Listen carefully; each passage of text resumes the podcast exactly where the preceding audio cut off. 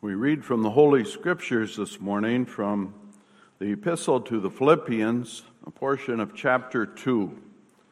Philippians chapter 2. We'll read the first 18 verses of this chapter. Our text this morning is found in verse 5.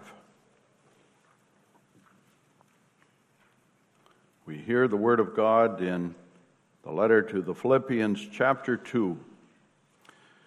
If there be, therefore, any consolation in Christ, if any comfort of love, if any fellowship of the Spirit, if any bowels and mercies, fulfill ye my joy, that ye be like minded, having the same love, being of one accord, of one mind. Let nothing be done through strife or vainglory, but in lowliness of mind let each esteem other better than themselves. Look not every man on his own things, but every man also on the things of others. Let this mind be in you, which was also in Christ Jesus, who, being in the form of God, thought it not robbery to be equal with God, but made himself of no reputation, and took upon him the form of a servant, and was made in the likeness of men. And being found in fashion as a man, he humbled himself and became obedient unto death, even the death of the cross. Wherefore God also hath highly exalted him and given him a name which is above every name, that at the name of Jesus every knee should bow, of things in heaven and things in earth and things under the earth, and that every tongue should confess that Jesus Christ is Lord to the glory of God the Father.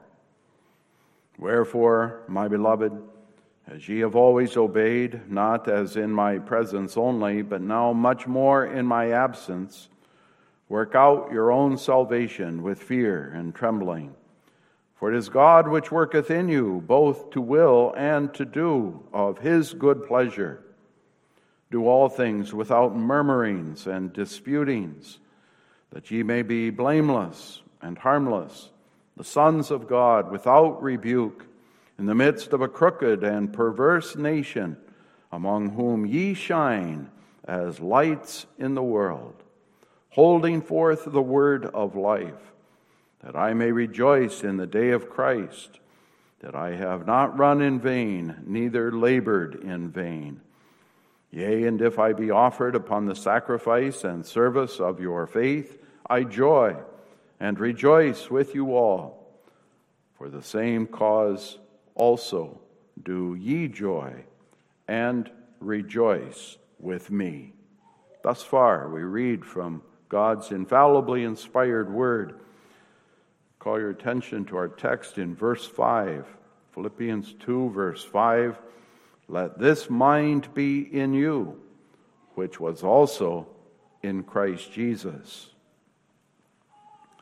Beloved congregation in our Lord Jesus Christ, already in the opening chapter, the apostle has expressed his great love and his strong attachment for the congregation at Philippi, which shares with him the same grace of Christ and fellowship in the gospel. And this was also his motivation for writing them, in order that their love might abound, yet more and more in knowledge and spiritual discernment. That's verse 9 of the opening chapter. Even as his joy is in Christ and for him to live is Christ, even so he desires that the church of Jesus Christ shall share in that joy of Christ, living out of him, but also living unto him. The Apostle Paul is compelled to emphasize this because he realizes that although the congregation at Philippi still stands strong in the faith of Christ, there are very real dangers. Already envyings, jealousies, bitterness, party strife are making their appearance, which, if allowed to develop unchecked, can only result in spiritual harm, damage, and ruin in the church. They must be warned against this. And since these dangers are always present as long as the church remains in this sinful world and consists of sinful members, this warning applies to the church until Christ returns. It applies to us. And so the Apostle Paul begins this second chapter with the emphatic and deeply touching appeal. If there be therefore any consolation in Christ, if any comfort of love, if any fellowship of the Spirit, if any bowels and mercies, fulfill ye my joy, that ye be like minded, having the same love, being of one accord, of one mind. Let nothing be done through strife or vainglory, but in lowliness of mind, let each esteem other better than themselves. He pleads with us that we would be of the same mind, motivated by the same love, having the same end in view, striving for the same things.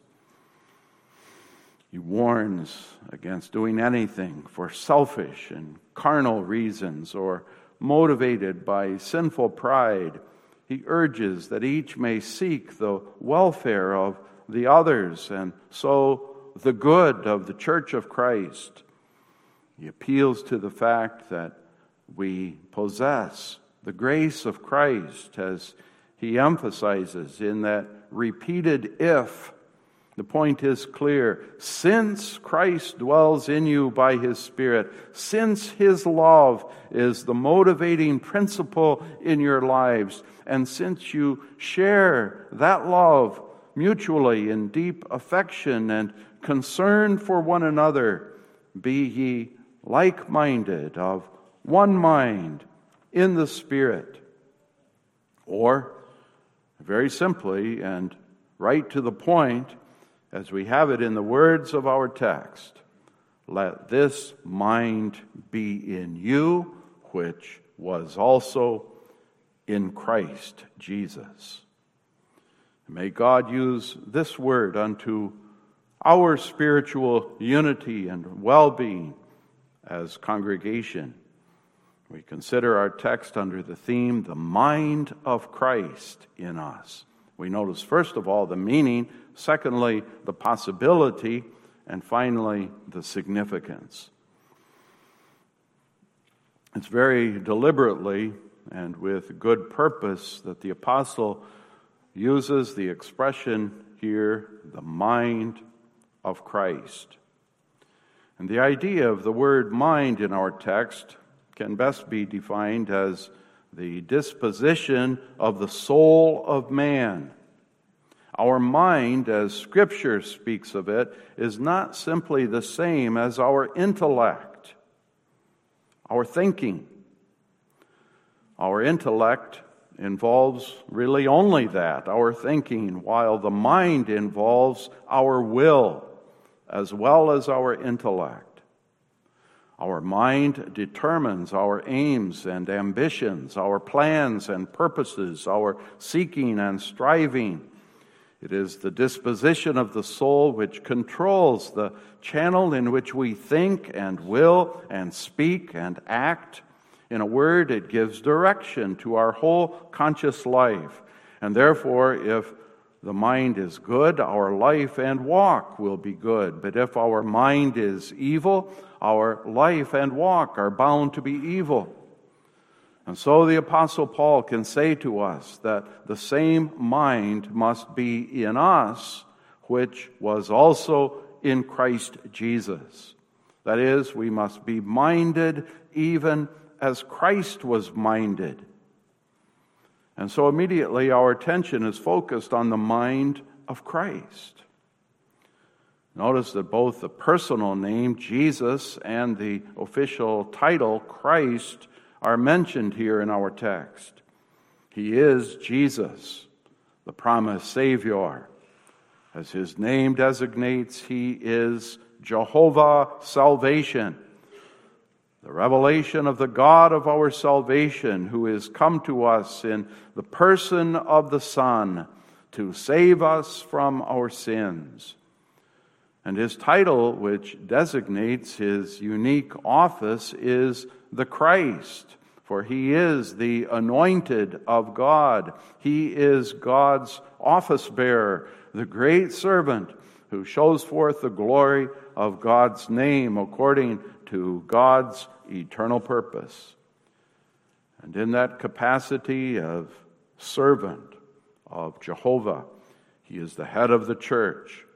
He is the firstborn among many brethren, even the firstborn of all creation.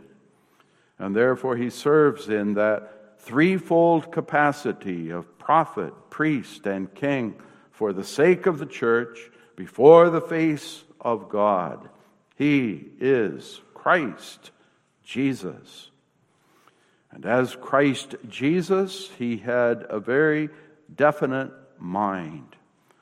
During all the course of his earthly life and ministry, and it is especially and particularly to his earthly ministry that the apostle is referring, as is clear from the following context.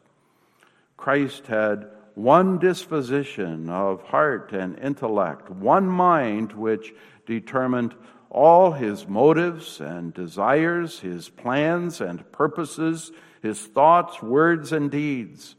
It gave a single direction to all of his life as long as he was among us.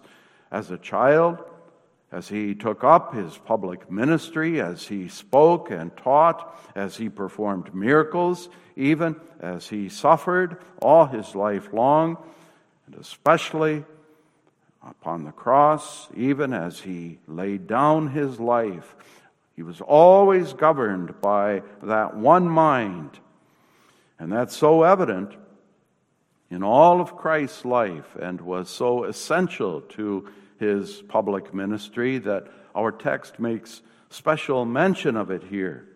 For as was the case with Christ, so it must be with us also by the grace of God.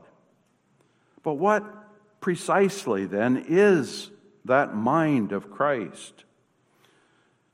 It's obvious from the verses that follow our text, that the mind of Christ was his deep awareness of being the servant of God and of the humility that was essential to his position as servant.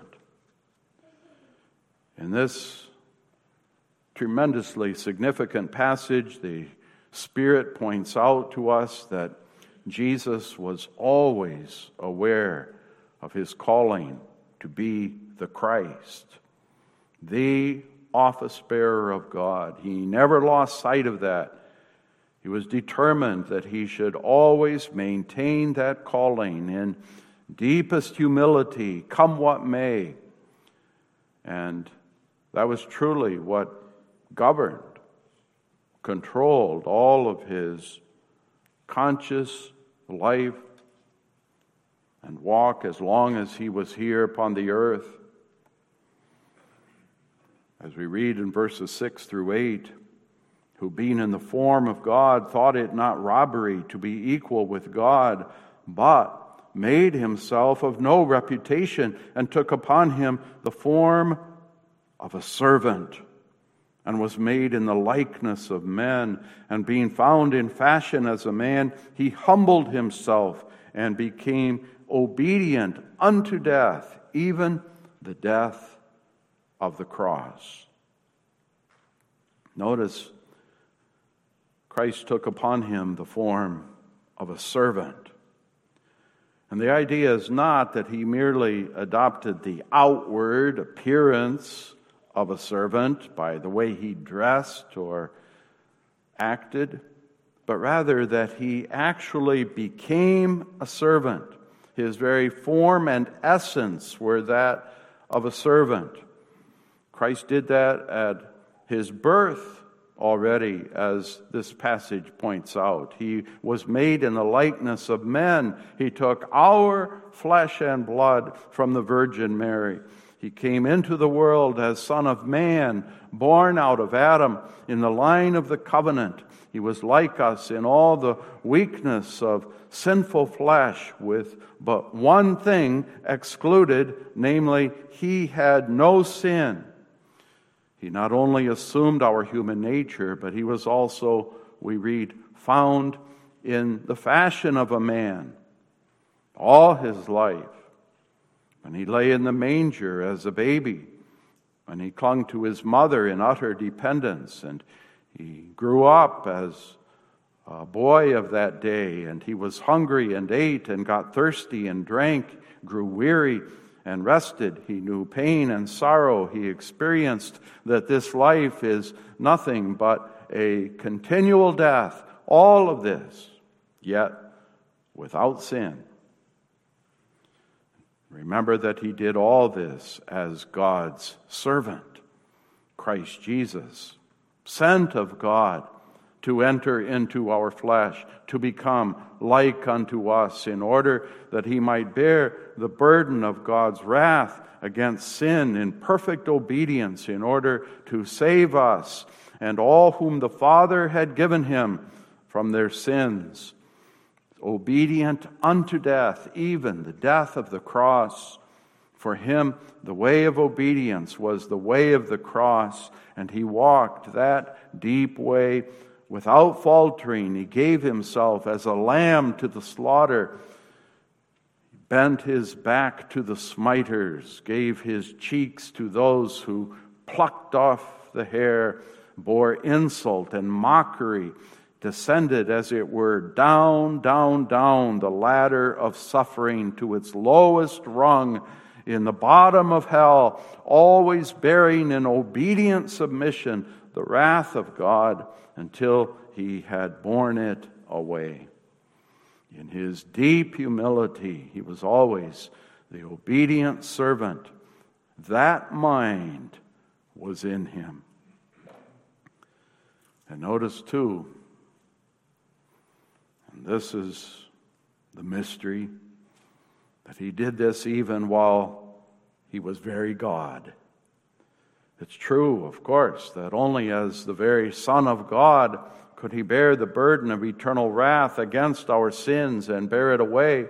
But the point of our text is that all the time, as he humbled himself as the great servant of God, he was God himself.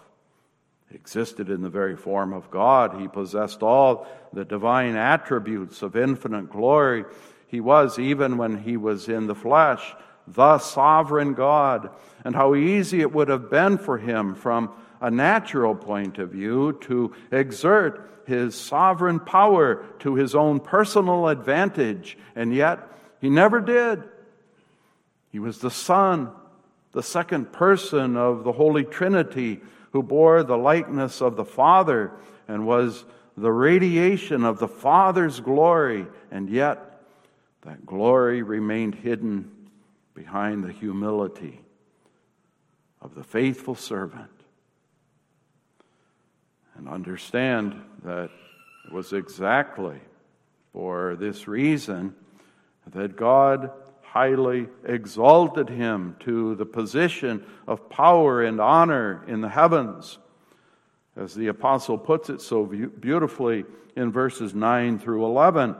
Wherefore, Wherefore, God also hath highly exalted him and given him a name which is above every name, that at the name of Jesus every knee should bow of things in heaven and things in earth and things under the earth, and that every tongue should confess that Jesus Christ is Lord to the glory of God the Father.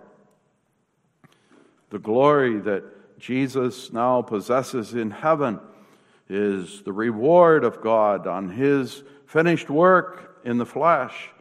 And the glory that he possesses forever and even shares with us in the new creation is still the reward on his perfect obedience in deepest humiliation. The praise will be unto God forever. But two things stand out in this connection. On the one hand, that Christ never rebelled, was never disobedient, never claimed to himself that which did not rightly belong to him. That's the idea of the expression here in the context. He thought it not robbery to be equal with God. We could more literally translate that expression as he did not deem the equality with God a thing to be grasped or stolen. Bear in mind, he is the servant of God, called to devote himself to God with his whole being, and yet he is God himself. How easily, humanly speaking, he could have claimed the power and the glory of God as his own to be used to his own advantage. Yet he was the faithful servant who never as much as contemplated doing a thing like that. The very thought of perpetrating such a robbery was repugnant to him. And yet he certainly had been tempted to do that very thing many times. As you children know, even at the beginning of his ministry, when Jesus was fasting in the wilderness, there's the devil urging him to take advantage of his divine power by changing those stones into bread. Why should he, the Son of God, suffer hunger? And then, high up on the pinnacle of the temple, the devil whispered the evil suggestion that he could gain the attention and recognition of the people by casting himself down before them. After all, he could command the angels to come to his rescue. For had not the psalmist spoken of that very thing? And finally, the deceiver came with the horrific proposition that Jesus could attain all the kingdoms of the world by bending the knee to God's adversary. But in each case, Jesus flatly refused, answering the evil one with the Word of God. Later, the Jews offered to make him their earthly king. And again, he preferred to bring their hostility upon his own head rather than that he should exalt himself Never once did he forget that he was servant. And so he bore the reproach of men, became a stranger to his brethren, was an offense unto his mother's sons, only because he would never show himself equal with God. His great glory would remain hidden for a time. On the other hand, because that mind was in him, he made himself of no reputation. The expression literally means that he emptied himself. Emptied himself. For God's sake, he put off all power and refused the praises of men. He maintained that lowly position of servant in deepest humility in all that he did. Perhaps the clearest demonstration of that humility was given to his disciples on that evening in the upper room. They celebrated the Last Supper. And Jesus girded himself with a towel and went about on his hands and knees washing their feet. And that seemed so entirely improper to Peter that with an offended voice, he asked, Lord, dost thou wash my feet? And the necessity of this act was pointed out by Christ himself when he answered, If I wash thee not, thou hast no part with me. That all made such an, a lasting impression upon Peter that years later he was directed by the Spirit when he wrote to the churches, Be ye clothed with humility, clothed with the slave's girdle of humility. For God resists the proud, but gives grace to the humble. And as an example to us, as well as to fulfill his calling before God, Christ became a most humble servant in God's house. For God's sake, he allowed himself to be taken by wicked men and falsely accused and unjustly condemned and punished with the shameful and accursed death of the cross, gave himself unto death until he became, as it were, public enemy number one, the worst of the criminals and outcast of God and of men. Always he maintained, I come to do thy will, O God. In the volume of the book it is written concerning me. That is the mind of Christ, the humble and faithful servant of God. That's what our text is talking about when it says, Let this mind be in you, which was also in Christ Jesus even as Christ was always aware of his position as servant in God's house, so we should be. Even as Christ wore that garb of humility befitting his office, so should we be girded about with true humility. And even as he exercised that humility in all that he did, so must we, the mind of Christ, must also be in us. But how is that possible? According to the commonly accepted interpretation of this passage, the apostle really does nothing more than hold up Christ before us as a wonderful example for us to follow.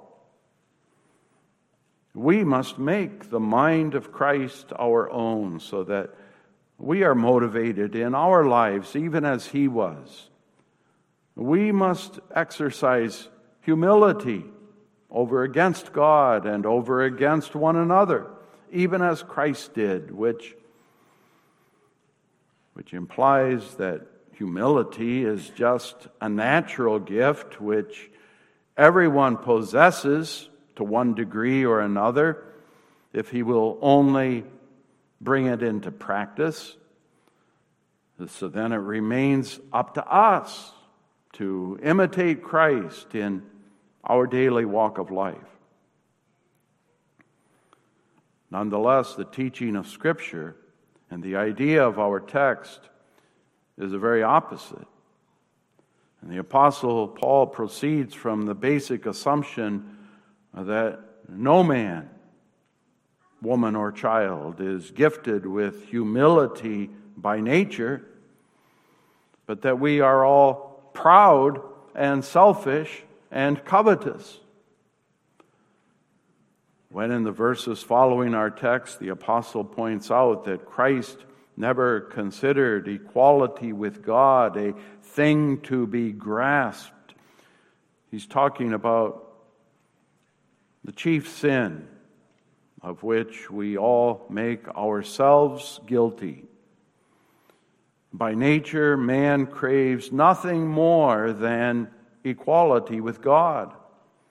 Our motivating sin is always that we would be as God. We want to be independent. We want to do as we please. That's what the apostle obviously wants to bring to our attention when he uses that expression. And let us learn from history's light. We mustn't forget that the devil himself made himself guilty of that sin already at the dawn of history. The very first sin committed was the attempt to become equal with God. The devil was himself servant of God in the exalted position of a chief of the angels, perhaps the highest of all, and yet he was not satisfied with that lofty position. He became proud, and his pride brought him to rebellion, and he reached out for the power and honor that belonged solely to the living God. He wanted to rob God of his glory by claiming that glory for himself, with the result that he would be cast from heaven with all the angels that joined him in his rebellion. Entering paradise, Satan instilled in Eve's soul that same vain dream of becoming like God. He assured her that it would not hurt her to eat of that forbidden tree, no matter what God had said about it. In fact, if only she would do some independent thinking on her own, she'd realize that the very name of the tree suggested that it would be to her advantage to take and eat of it. For as the devil wants her to believe, God knew that in the day she would eat of the tree, she would become as God, knowing good and evil. As a result, Adam and Eve, who were created in the image of God, as friend servants, rebelled against God with the sinful ambition to become like Him. They considered equality with God a thing to be stolen. And the consequence of this fall is that all of us are conceived and born in sin, even the sin of proud rebellion Man has become a thief before God. He claims to himself God's gifts and all of God's creation. He acts as if his life, his health, his strength, his possessions, his talents and abilities are all his own to do with them as he pleases. He considers his own selfish interests the only thing worth striving for in all the world me, myself, and I. My own selfish ends, craving after riches, power, honor of men. He uses God's creation to sin, subjecting all to his own evil purposes, claiming everything as if it were his very own, to do with as he pleases. He would give account to no one for all his actions but to himself. In a word, his mind is the mind of Satan. In proud rebellion against the living God, who alone is God, he would try to be God's equal. Again, a mere glance at history confirms it. Think of Cain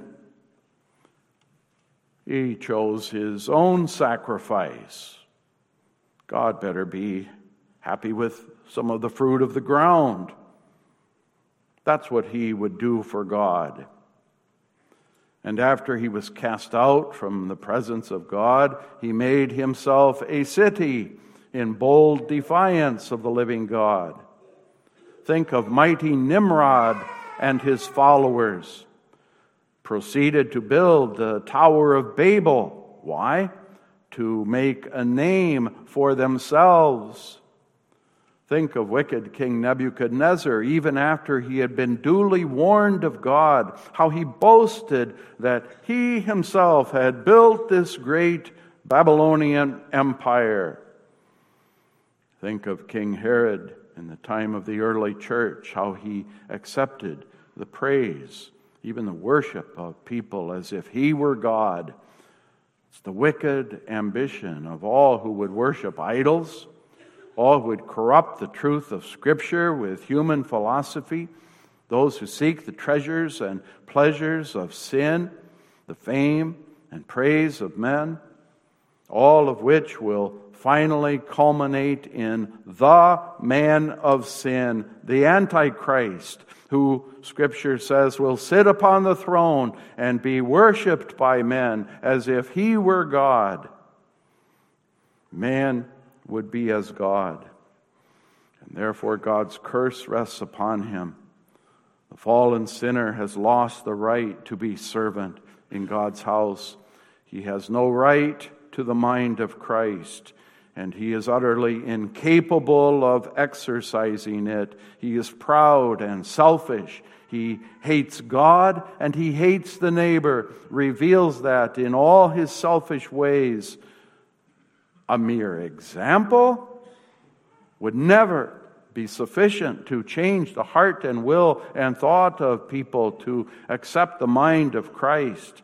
That example only arouses the hatred and the opposition that causes them to crucify the Christ daily. But, beloved, remember, Paul is speaking to those who know the grace of Jesus Christ. As he stated in the opening chapter, he's confident that they share that grace with Him in the fellowship of the gospel, the good news of Christ. And the point of view of our text is exactly that Christ took on the form of a servant to deliver us from our sinful pride. He has merited for us the right to be restored in the image of God even in the likeness of the image of Christ, in order that we may be his servants. And he has sent his Spirit into our hearts to deliver us from sin and death, in order that we henceforth should not live unto ourselves, but unto him who died for us and rose again. We are given a rightful place in God's covenant fellowship. We are made sincerely willing and ready to serve God in the office of believer, prophets, priests, kings in Christ. And that applies to every true member of the church of Jesus Christ. As Paul expresses it so beautifully in Ephesians Ephesians chapter 2, verse 10 For we are his workmanship, created in Christ Jesus unto good works, which God hath before ordained that we should walk in them. All of which should make us very humble. And We confess together that we are not worthy of a place in God's church. We are not fit for the calling and position to which we are called. It's only God's amazing grace that has called each of us, young and old, to our place and calling in His church. Even as we seek to fulfill our calling, we realize that it will be accomplished in weakness and that our best efforts will be polluted with sin and that we are in need of a daily confession of our sin, daily forgiveness from God, as well as a daily bearing with one another in all of our weaknesses. Must humbly admit that God is not dependent upon us in any way and that we can give him nothing as far as we ourselves are concerned. We only stand in the way, as it were, with all of our imperfections. The wonder of grace is that this cannot interfere with the Lord's work and purpose. But he who called us is also able to accomplish his work through us. Yea, his strength is accomplished through our weakness, so that weakest means fulfill his will. And then we humbly acknowledge, as we do at the beginning of each worship service, our help is in the name of the Lord, who made heaven and earth. Through prayer and supplication, with thanksgiving, our needs are supplied. So it is that the apostle can also admonish us let this mind be in you, which was also in Christ Jesus. Christ can be an example for us only because the Spirit of Christ dwells within us. His humility is the gift of God to us. Since His love has been shed abroad in our hearts, we love God only because He first loved us. We love one another only because we love God. And we can exercise that love in humility before God and before each other only because that love of God abounds within us. Therefore, we must all heed this warning against our own selfish pride in humility, must bow before the Word of God, must subject all things to the rule and authority of the Scriptures and our confessions. Must take that seriously for we are all inclined by nature to promote ourselves, our own vain opinions and philosophies. So may we live more and more in the consciousness that we are but servants, servants of God, under servants of Jesus Christ. James has admonished us in his epistle that we should not be many masters or teachers, knowing that we shall receive the greater condemnation. We must not in pride assume the position that we know it all, that all wisdom rests with us.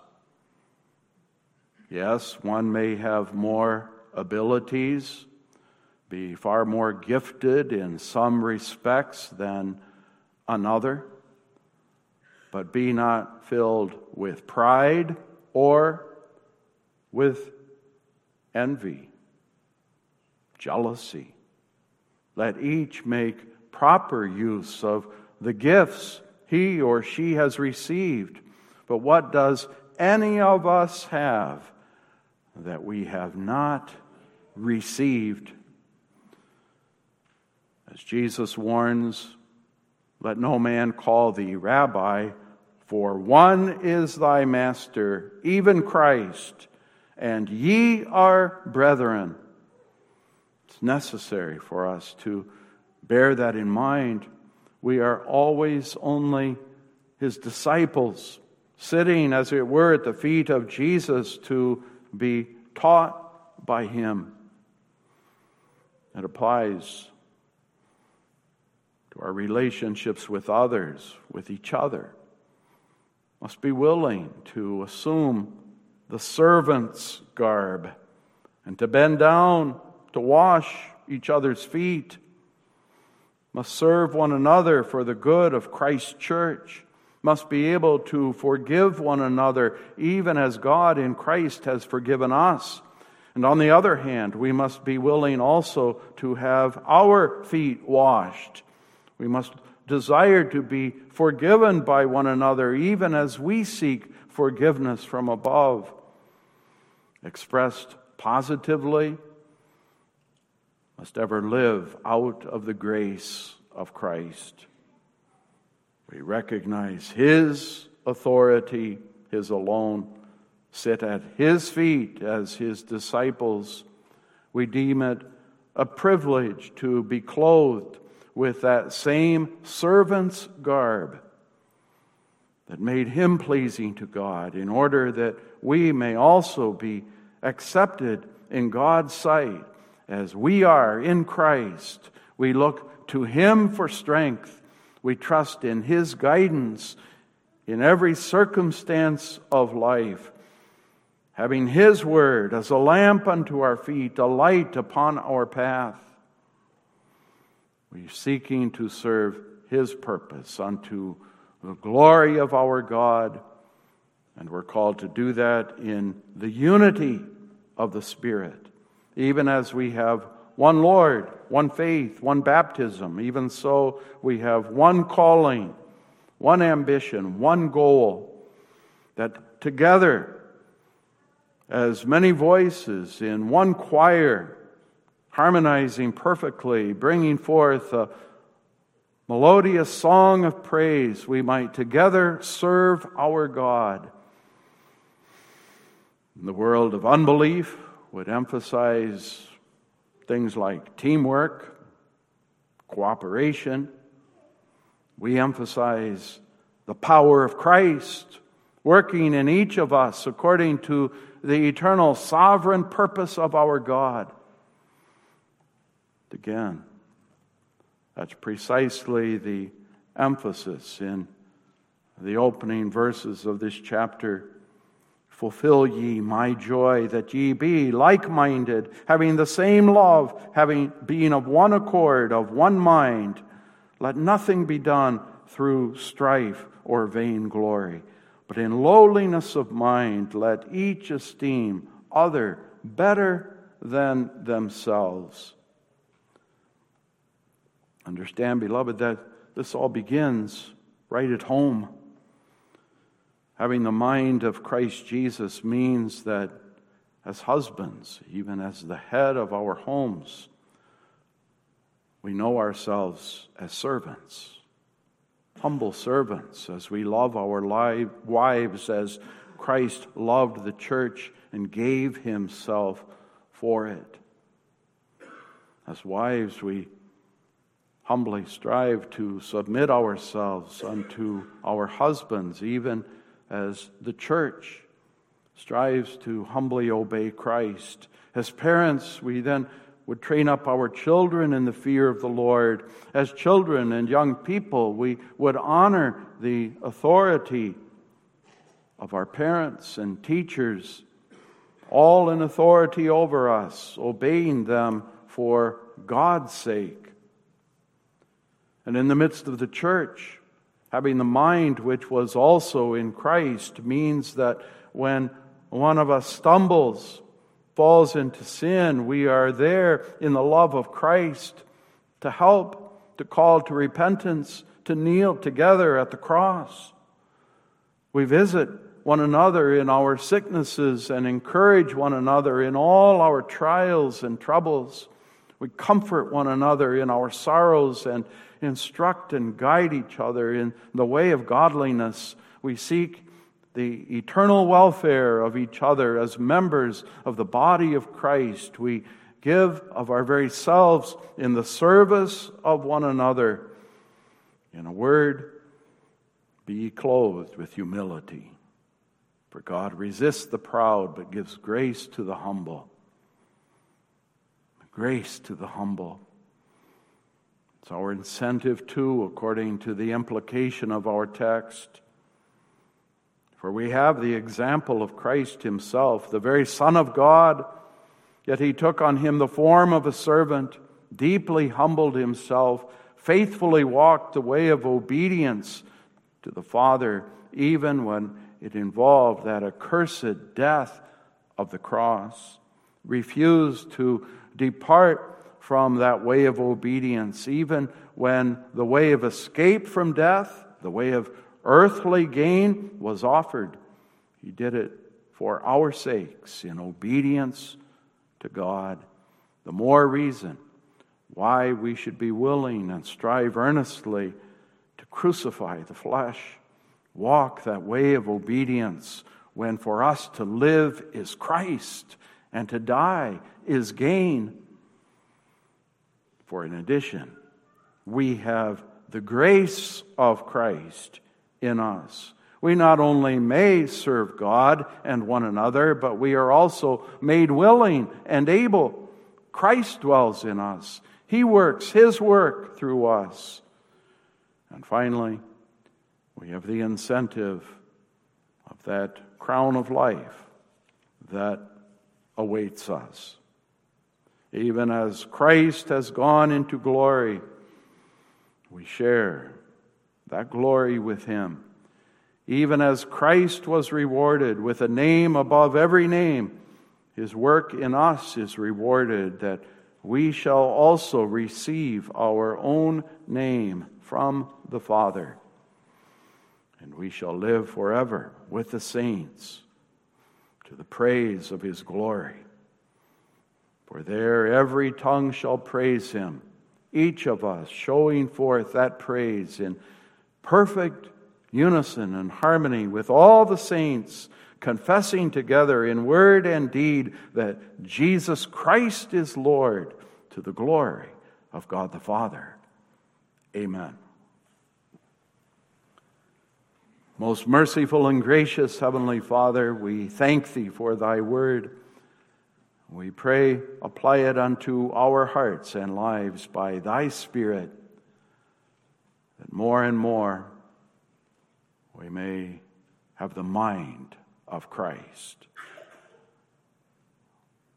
Clothed in the garb of a servant,